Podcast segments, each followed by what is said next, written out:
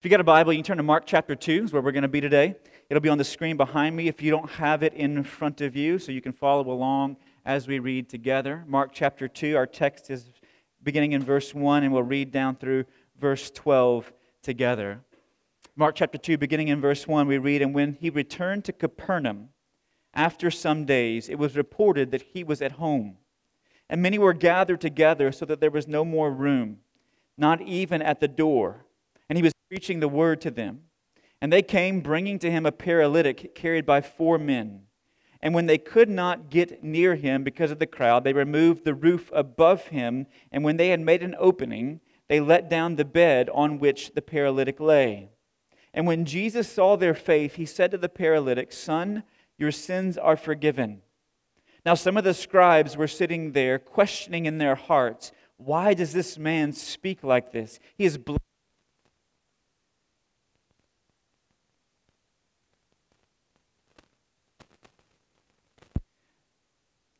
that they thus questioned within themselves said to them, Why do you question these things in your hearts? Which is easier to say to the paralytic, Your sins are forgiven? Or to say, Rise, take up your bed and walk? But that you may know that the Son of Man has authority on earth to forgive sins. He said to the paralytic, I say to you, Rise, pick up your bed, and go home. And he rose and immediately picked up his bed and went out before them all so that they were all amazed and glorified God, saying, We never saw anything like this. Now, over the course of the last couple of weeks, as we've opened the Gospel of Mark together, we've been exploring the identity of Jesus. Who is he? And who is this that even the wind and the waves would obey him? It's a question that's at the forefront of Mark's Gospel for really the first eight chapters of the book. And in his book, Mere Christianity, C.S. Lewis, he famously puts forward uh, this three options for the identity of Jesus. He says either he's a liar who has deceived everyone into thinking that he is someone that he's not, he's a lunatic, someone who is off his rocker and needs to be locked up in Terrell, or he is actually Lord.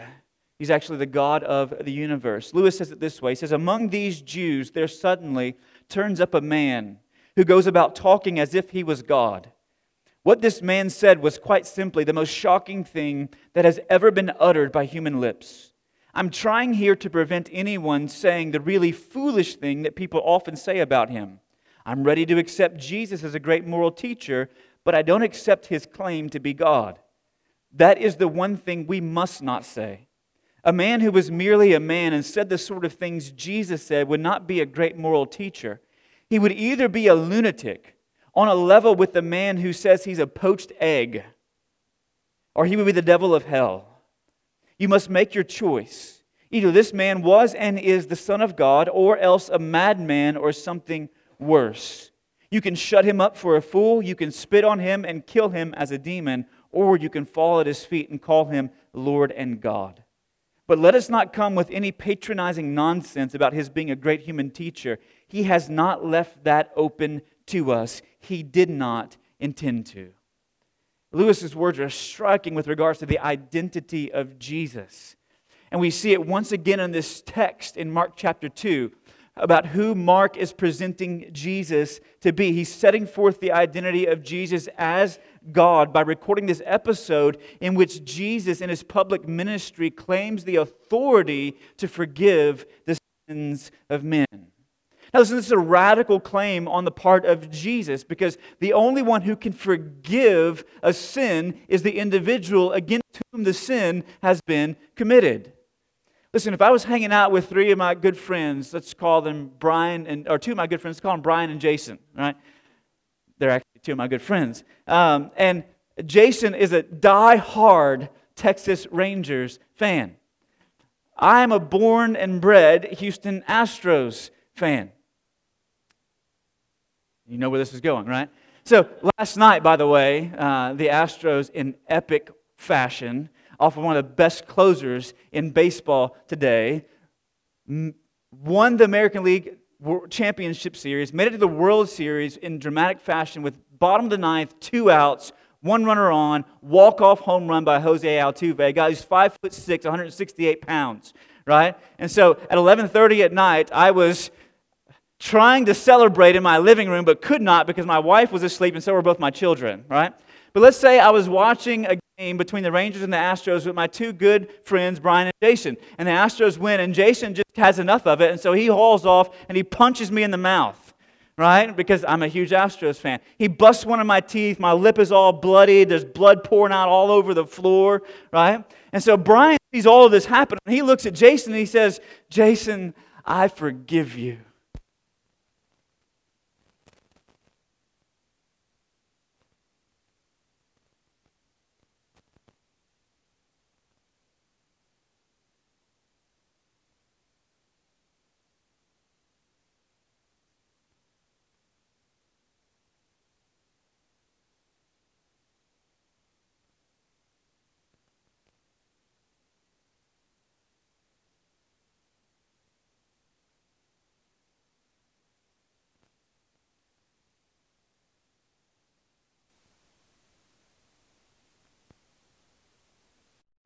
Gives to God alone. And the answer to that rhetorical question is what? No one can. Thus, the identity of Jesus being set forth by Mark as one who is able to forgive sins, that he is God. And listen, this would set the stage for the rest of Jesus' earthly ministry in Mark to be filled with intense opposition and murderous intentions on the parts of the scribes and the religious leaders of Jesus' day. Because this is, this is the point at which the, the, the scale is tipped and Jesus begins to set his face toward his purpose, the purpose of his incarnation, which was to head to the cross. And we're going to see that more momentarily. But listen, as we take a look at this text this morning, as Jesus claims the authority to forgive sins, what does it teach us? The first thing it teaches us is this, church that what we need is greater than what we want. What we need is greater than what we want. Listen, as we open chapter 2 of Mark's Gospel, Jesus is returning to Capernaum from this, this itinerant traveling ministry he's had in the region of Galilee, where he's gone out and he's begun to preach to all the surrounding towns and villages. And the text tells us in verse 1 that there were so many people who gathered at the home where Jesus was staying, there was no room for anyone else even at the doors. They were all crammed into the house. They were spilling outside the door. You can imagine them perhaps even trying to peek in through the crevices and cracks through some of the windows. They're trying to get an eye on Jesus. And the crowds had reassembled with this kind of intensity predominantly because when Jesus had been there previously, he had healed many of them of their diseases and he had delivered many of them from demons. And so he had driven out demons and healed their diseases. And so the crowds gathered because they want to see more fireworks, right? They want to see more healings. They want to see more deliverances. But the text tells us what Jesus was doing when he comes back to Capernaum was preaching the word to them. The crowds gather because they want to see more people healed, and Jesus is preaching and teaching. And yet, because Jesus had such a reputation as a healer, you had these five men in the text who devised a plan to bring one of them who was paralyzed to Jesus for healing. Okay? Now, the price the problem. There was no way to get into where Jesus was. So you imagine them showing up at the house and there's Jesus inside. They can't see him. Maybe they hear his voice carrying outside, but there's people crowded around the doorway. There's no way, there's no lane that's passable for them to get to Jesus. So what are they determined to do? They climb up onto the roof. And that day there weren't shingles and uh, radiant barrier or metal roofs, right? It was, it was sticks and mud that were all compiled together. And so they begin to dig through that. And as they dig, you can imagine just some of the pieces of the roof falling in as they're digging a hole, and everyone's looking up trying to figure out what's going on. Well, eventually a hole is created, and they take this man who's paralyzed, his legs are immobile, and they lower him down on his mat in front of Jesus. Now, what we might expect, and what they probably expected in their day, was that Jesus would see the faith of the men of trying to get to him, their commitment and dedication to bring this man to him, and restore the legs of the paralyzed man. They would all be upon their merry way, happily ever after. Yet, whenever they lower the man before Jesus, Jesus doesn't address the immobility of his legs, he addresses the immorality of his life. That's crucial to our understanding of what's going on in this text. He says, Sons, your sins are forgiven. Now listen, if Jesus had said that, like if somebody had a you know battery-powered circuit saw and was cutting a hole in the top of the roof here to lower somebody down, and Jesus was in our midst and he was preaching and they lowered him down, right? And we as modern Americans might say something like this. We might say, uh, hmm, you know, you know, Jesus, appreciate that and um, but I don't know if you're aware of this. Uh, seems like everybody else in the room is aware of. I'm not sure you've clued in just yet, Jesus, but listen, there's something going on in my lower body. I cannot walk. Right? Jesus, I have a more immediate need than the forgiveness of my sins. I need my legs to be mobilized. I need to be able to stand and walk. That's more immediate need for me, Jesus. I don't know if you've caught on to that yet, but that's where I'm at. And Jesus says, No, you don't. You don't have a more immediate need. That's what Jesus' response tells him. He says, because what you need is greater, it's deeper, it's more significant, and it's more, it lasts longer than what you want. Right? Now look, last week we talked about surface and subterranean needs in our lives. Right? Surface needs being the things that we're able to see. Right? We talked about maybe poverty or a failing marriage and relationships. Those are surface needs. But we also said there's such things as subterranean needs in our lives. That, and when Jesus, listen, oftentimes when we show up to church or we come to Jesus, we're looking for Jesus to meet those surface needs in our lives. And Jesus says, listen, can, I can meet those, but before I meet those, I need to engage the subterranean needs in your life. I need to engage that massive fault line that runs through every human heart the Bible calls sin. That's what needs to be addressed first in your life, Jesus says. Because otherwise, if I give you, if I, if I just address the surface need of your life, you can go on temporally and live maybe a merry life, but eternally you will be damned to hell on account of your sin. So Jesus cuts through the surface need to their subterranean need of sin. Now listen, we often think of sin as this, that sin is the breaking of a rule, okay? That's what we think of, right? When, when God gives us the Ten Commandments, there's ten rules there. I break one of those, I've broken the rule, I've sinned. When we look at, the, look at the, our first appearance in the garden and we say, okay, God says, you can eat from any other tree, but as soon as you eat of this tree, your eyes will be opened and right, you will surely, what? Die. Right? So there's a rule there. And our first parents violated the rule. And there's rules that we have and we violate the rules. But listen, I want you to know that sin is much deeper than the breaking of a rule. Much deeper than that. I want you to consider this definition of sin this morning that sin is to build your life and identity on anything or anyone other than God Himself. It's the essence of sin. To build your life and identity on anything or anyone other than God. It's looking to anything other than God for satisfaction, for security, and for significance in this life. That's the essence of sin. Right? Now, this sin, this, this sin might show up in a variety of ways in our life, right? We might look to success in business for security, right? Because the more zeros that we have behind the one in our bank account, the more secure we feel, and the more successful we are in business, the more money we make, and the more security we have.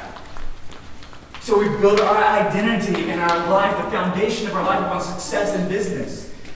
That is sin. Or we might build it on our stellar family, success in family. I'm a good parent. Look at the kind of kids that I get. Right? We build our identity on the kind of well adjusted children who emerge into adulthood. We build our identity on that. Or we build our identity on the kind of, of, of, of place that we live, the lifestyle that we're able to maintain. And we say, that's where I get my satisfaction from the kind of life that I live the freedom that I have, the mobility that I have, have as, as, as a part of my life. Or you might build your identity upon being the smartest, the most athletic, the most popular in your class if you're a student. You can build your identity on all kinds of things. And see, that takes the essence of sin from just the violation of this rule to understanding that sin is placing your trust, it's building your life, it's finding satisfaction, significance, and security in anything or anyone other than God Himself. But here's the problem with that. All right, here's the problem for us when we build our life on anything other than God. is that even whenever you get what you're looking for, okay, you're successful in business, your bank account grows, you feel more secure in this life. Okay? Even when you get what you're looking for, right? You get the stellar family, the well-adjusted children who emerge into adulthood. You have meaningful relationships with them. Okay? Even when you get what you're looking for and you make all A's and you have collected a number of trophies for the championships that you've won in athletic competitions, even whenever you finally get to buying the house on the lake and have the lake life, right? Isn't there a show about that somewhere on HGTV? I imagine there is. Right? The lake life.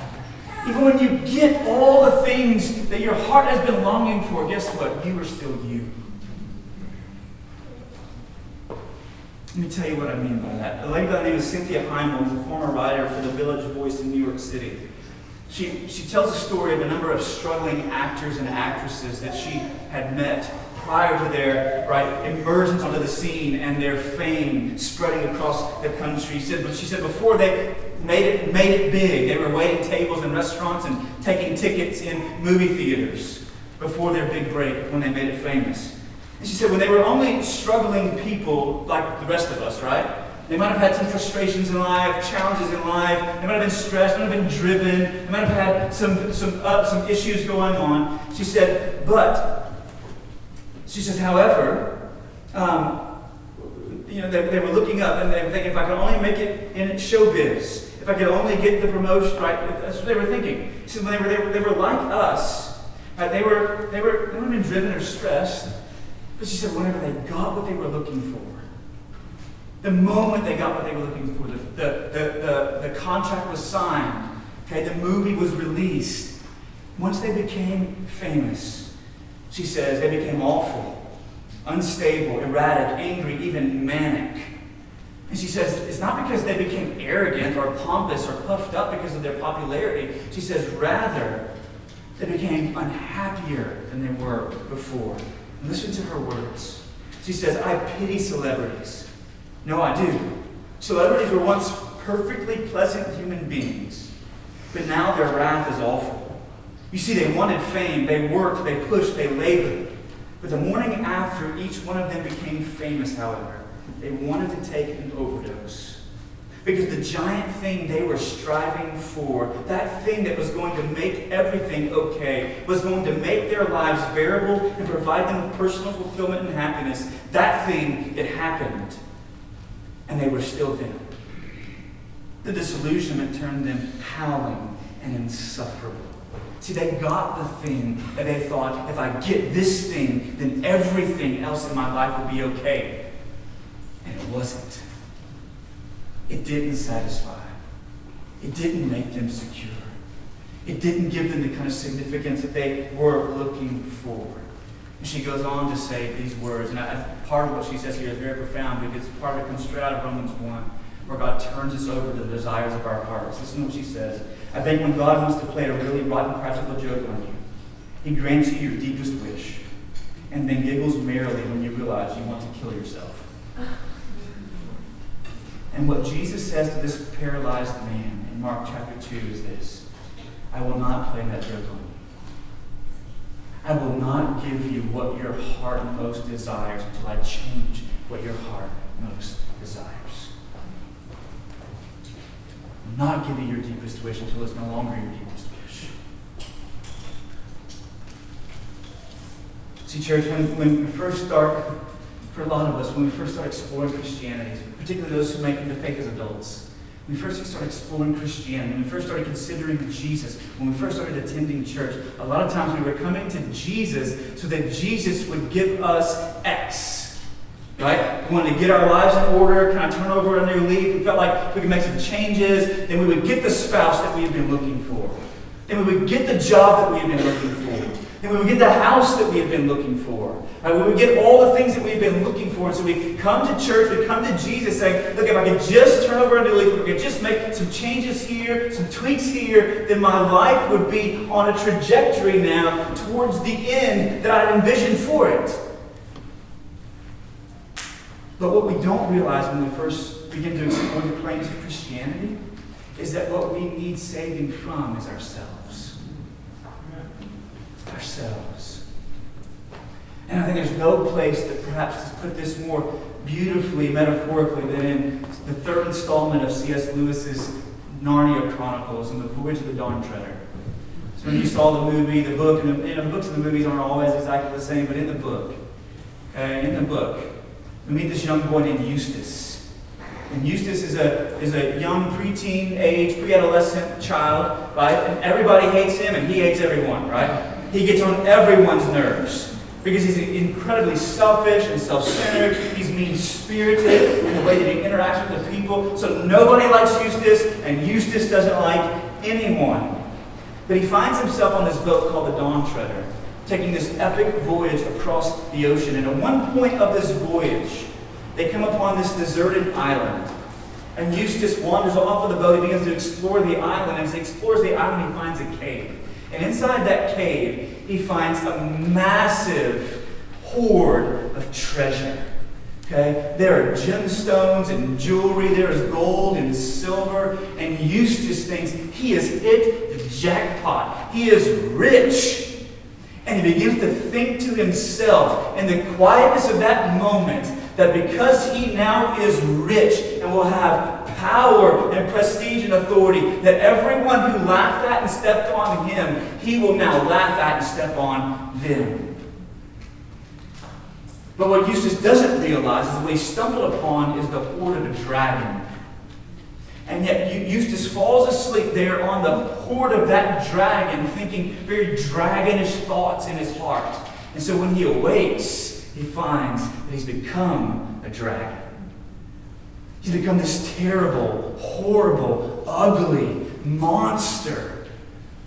And he realizes that he's going to have to live out his days in isolation from all other people. Until one day, the great lion, Aslan, shows up. When Aslan shows up, he takes Eustace to the edge of a clear pool. And he says to Eustace, he says, undress and get in. Undress and get in. And so Eustace at that point realizes maybe, maybe I can take off the scales. Maybe I can rid myself of all of the ugly beastliness and so he begins to claw away at his scales. And as he claws away at his scales, the scales begin to fall. And he goes, he, he, he gets encouraged. And so he claws even faster and faster and more voraciously. As more and more scales begin to fall, eventually he sheds his skin. But as he sheds his skin, what he finds in the book is that he's still a dragon. He's still a dragon. And so he tries it a second time and a third time. And he keeps trying over and over and over and over again to claw away at the scales. But what he finds every single time is that underneath there is still a dragon. There are still scales until finally the great lion Aslan says to him, You're going to have to let me do it. And these are Eustace's words. Listen to Lewis's words as Eustace responds. He says, I was afraid of his claws, I can tell you. But I was pretty nearly desperate now. So the very first tear that he made went so deep that I thought it had gone right into my heart.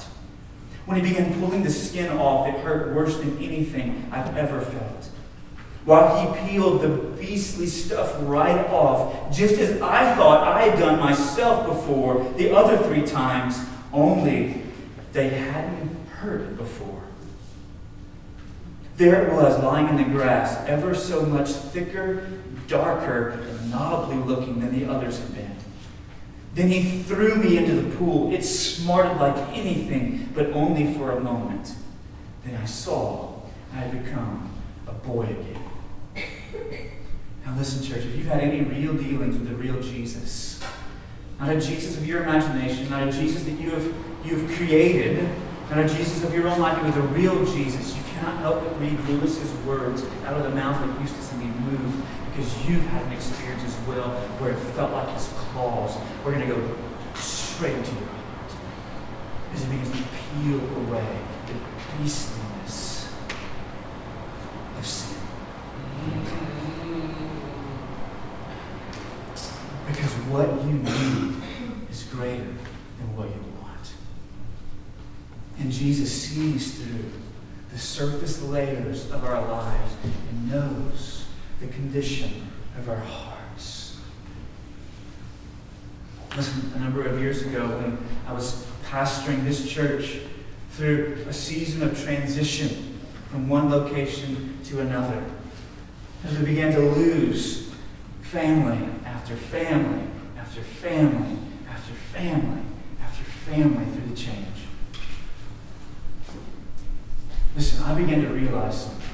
I experienced one of those moments because, listen, this is not only happens at conversion, but it happens every time the Lord begins to work to sanctify you. Yes. His claws go into your heart and begin to peel layers away that you didn't even know were there. And listen, I can tell you from personal experience that as this church dwindled down to about 25 people in this room, and I stood in the back of that room wondering if we were going to be here two months later, much less three years later. God taught me something through that. The, the, the, claws of the lion were reaching into my own heart, beginning to peel away a layer of pride. Because I built my, I've been building over the last, the previous three years, my identity upon my success in ministry.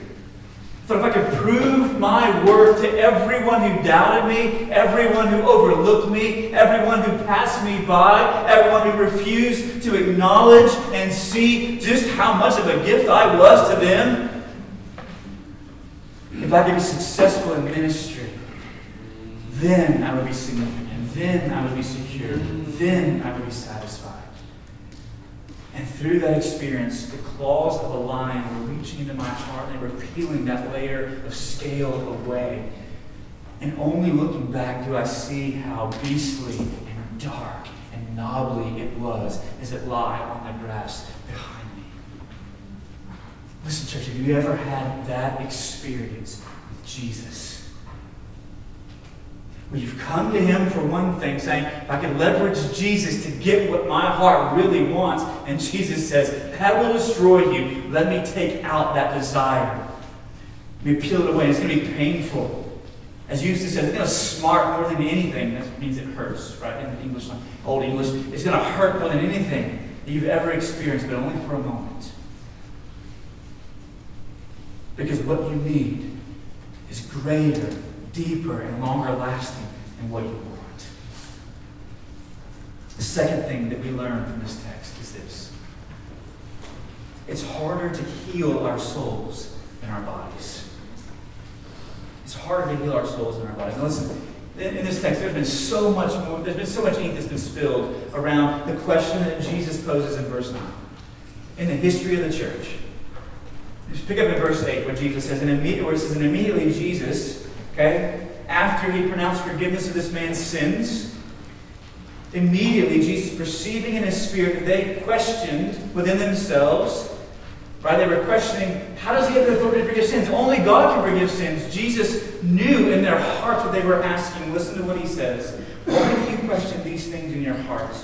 Which is easier to say to the paralytic, Your sins are forgiven, or say, Rise, take up your bed and walk? But that you may know that the Son of Man has authority on earth to forgive sins, he said to the paralytic, I say to you, rise, pick up your bed, and go home. There's been a lot of ink spilled over that question. Which is easier? To say to the man, your sins are forgiven, or to say to the man, pick up your bed and walk and walk? Which is easier? Right? And, and uh, at face value, right, we're, we're inclined to think it's easier it's easier to say your sins are forgiven because, listen, no one can validate or verify here on earth whether or not man's sins have been forgiven. But we can verify whether or not the dude picks up his mat and takes it out the door, walking on his own two feet when he was lowered in before. We can validate that. We can. There's objective, measurable data that we can verify, right? Analytics. AWS is, is running computations, right? But listen, I want you to consider something with me for a moment. Jesus heals the man to validate, yes, his identity as God who has the authority to forgive sins. But listen, in the pronouncement, or in the pronouncement of take up your bed and walk, what he says affects the man's healing. Okay? So his, he's speaking of those words, brings about healing to the man's legs. His legs move from immobile to mobile, and now he walks out of the house a healed man, no longer paralyzed, because what he says does something It affects something. It brings about a condition in the man's life. So listen, I want you to know something. Whenever Jesus says, Son, your sins are forgiven, if the speaking of the words, take up your mat and walk affects, those two things are parallel in the text. If he's speaking of the words, take up your mat and walk, affects the condition of healing in his life, then him pronouncing your sins forgiven affects, brings about the result of forgiveness actually being given to the man for his sins. Yes. Now listen, if you understand the rest of the Bible, if you understand the rest of the Bible, what you recognize is this is that without, we're told elsewhere in the scriptures, without the shedding of blood, there is no remission. There is no forgiveness of sin. There is no reconciliation. There is no right standing with God. And Jesus is saying this. Listen, any healer, worker of miraculous deeds can come through and he can heal the man. He can effect a healing in his legs and he can rise and be mobile. But listen, only I as a God have the authority to pronounce sins and affect the condition of forgiveness to be brought in this man's life. How does he do that? He does it, if you fast forward to the Mark's Gospel in Mark 15, by going to the cross, by the shedding of his blood for the sins of that man and for all who would trust him and treasure him. Listen, Jesus knows that it's going to be infinitely more costly for him to affect the condition of forgiveness than it would be for him to affect the condition of physical healing. So it costs infinitely more to heal our souls than it does our bodies. Listen, in our day and age, there are many physicians who are able to heal the body through the advances of modern medicine, but there is still only one physician who is able to heal your soul. And his name is Jesus. He is the only one with the ability to effect forgiveness. See, what Jesus understood was the only way to make that man dance forever was that if he died. The only way to make that man's legs mobile forever was that if his legs were immobilized. Because in the healing of that man and the verifying of his identity, what he set forth in motion was the first step toward the cross where he would be crucified because he knew that if he made this claim to be God by the healing of this man's body, that it would set forth this vicious opposition to his ministry with murderous intentions in the hearts of the religious leaders, and it would ultimately end in his crucifixion upon the cross. And yet he does so. He does so. And I want you to consider who he does before. Listen, in this crowd, you had people who were there who were trying to use Jesus, and people who were trying to kill Jesus. They were trying to use him to get what they wanted, and they were trying to kill Jesus because of who he claimed to be. Listen, I want you to know that those two categories of people are still present today. Those who stand flatly opposed to Jesus because of who he claims to be, and those who are trying to use Jesus as leverage to get what they actually want in their hearts. They're true saviors. And yet, for people like that, people like me, people like you, he affects the healing and steps his feet upon the path that would lead him to his death. Because he knew it would be harder to heal our souls than our bodies. So finally this morning, what do we do with all this? What do we do with all this? One thing I want to give you as we as we close is this: it's come to Jesus for forgiveness. It can be found nowhere else, church. Nowhere else. That's the whole point of this passage. The whole point of this passage, listen, is not is, is, is not that you, you need to go out and buy a circular saw and cut a hole in the roof and lower people down, right? You ought to have a heart for people.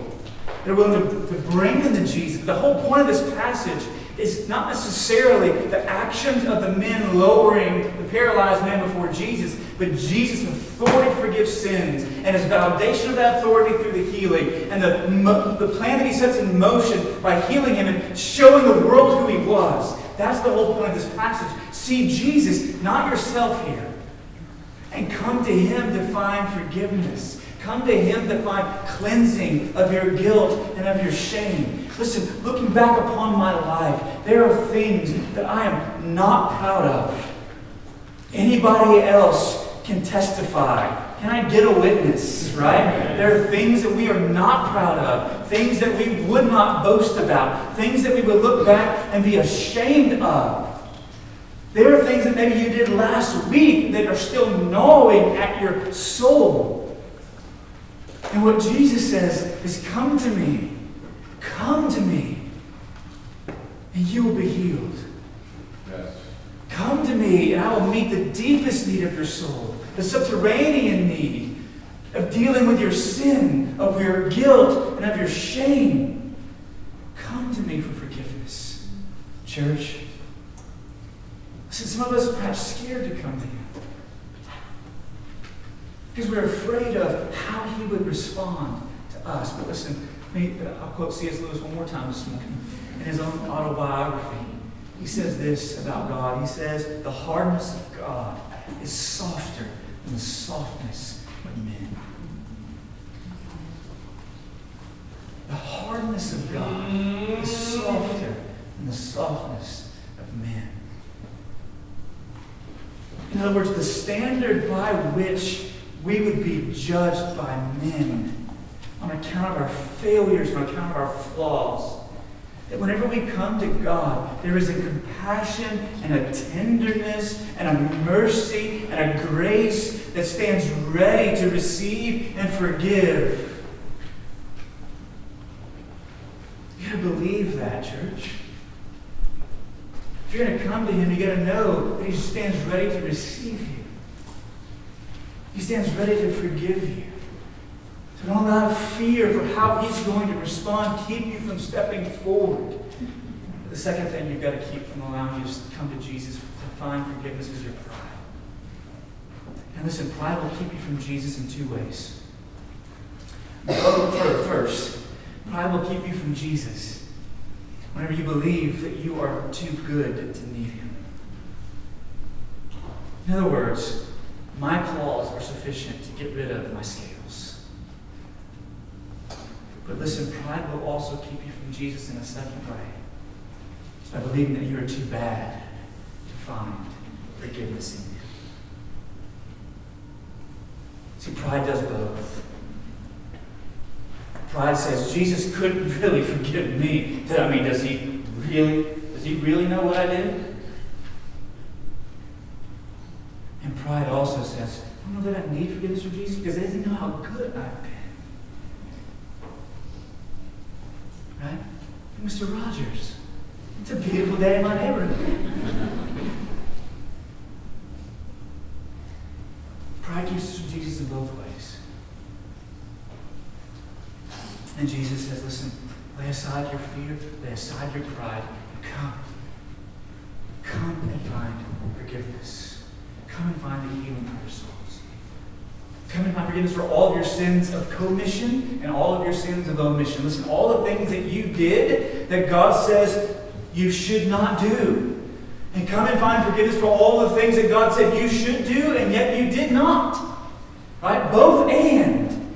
Jesus stands ready to forgive. He says, Come and find forgiveness for the callousness of your heart that's hardened against me, but also come and find forgiveness for the cowardice of your heart that refuses to move forward in courage in the advancement of the gospel. He says, Come and find forgiveness for all of your pride and fear. Come and find forgiveness for all of, of, of, of the ways in which you've twisted and distorted human sexuality. Come and find forgiveness for all of the ways in which you have deceived and lied. Come and find forgiveness for all the ways which you have built your identity on something less than God, seeking to find satisfaction, security, and significance apart from Him. Come and find it. It is free. It is free to you and it cost him everything. So this morning, as we come to the Lord's table, to take of the bread and take of the cup together as a church body, here's what I want to ask you to do. I want to ask you that before you come, that you would spend time in reflection. You would spend time in contemplation. You spend time in prayer, maybe praying the prayer of David in the Psalm, saying, Search me, O God, and know my heart. Test me Know my wicked thoughts. Reveal if there's anything within me that offends you before you come to the table. And that you would confess that. And that you, like John says in 1 John, that if you confess your sins, you would find to be faithful and just to cleanse you of all unrighteousness and forgive all of your sins. And that you would come to the table this morning, not with a burdened heart but with a free one, knowing that He is forgiven, knowing that He is healed. So I'm going to pray for us. Our elder's going to come. Steve, will you take this table? I'll take this one. And as, as we come to serve the elements, I want to invite you as the band leads. In fact, they're going to come now. Steve, would you go ahead and move? The band's going to come and receive the elements before they come on stage. And as they do, just in quietness of this moment, just ask you Spend time reflecting, contemplating, praying. The Lord would surface those things in your heart. Those sins, those that, that, that erupt along that fault line. That He's saying, confess and be free.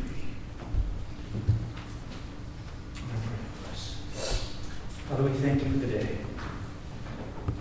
Thank you for the word this morning. It reminds us that we cannot rid ourselves of the dragonness of our own hearts, but only you and your Son are able to pierce through to the depths of our soul and peel away the scales that we might find ourselves cleansed in the pools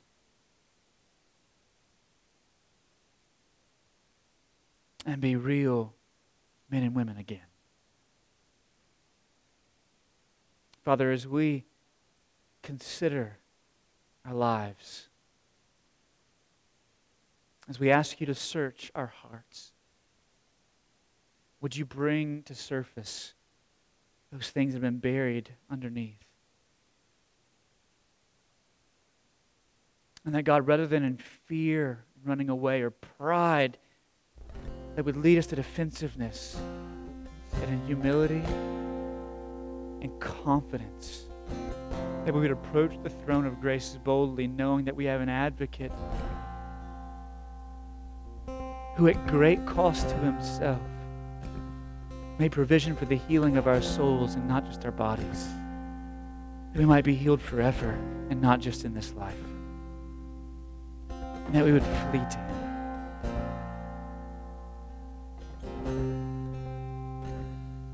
we would acknowledge our sin before Him.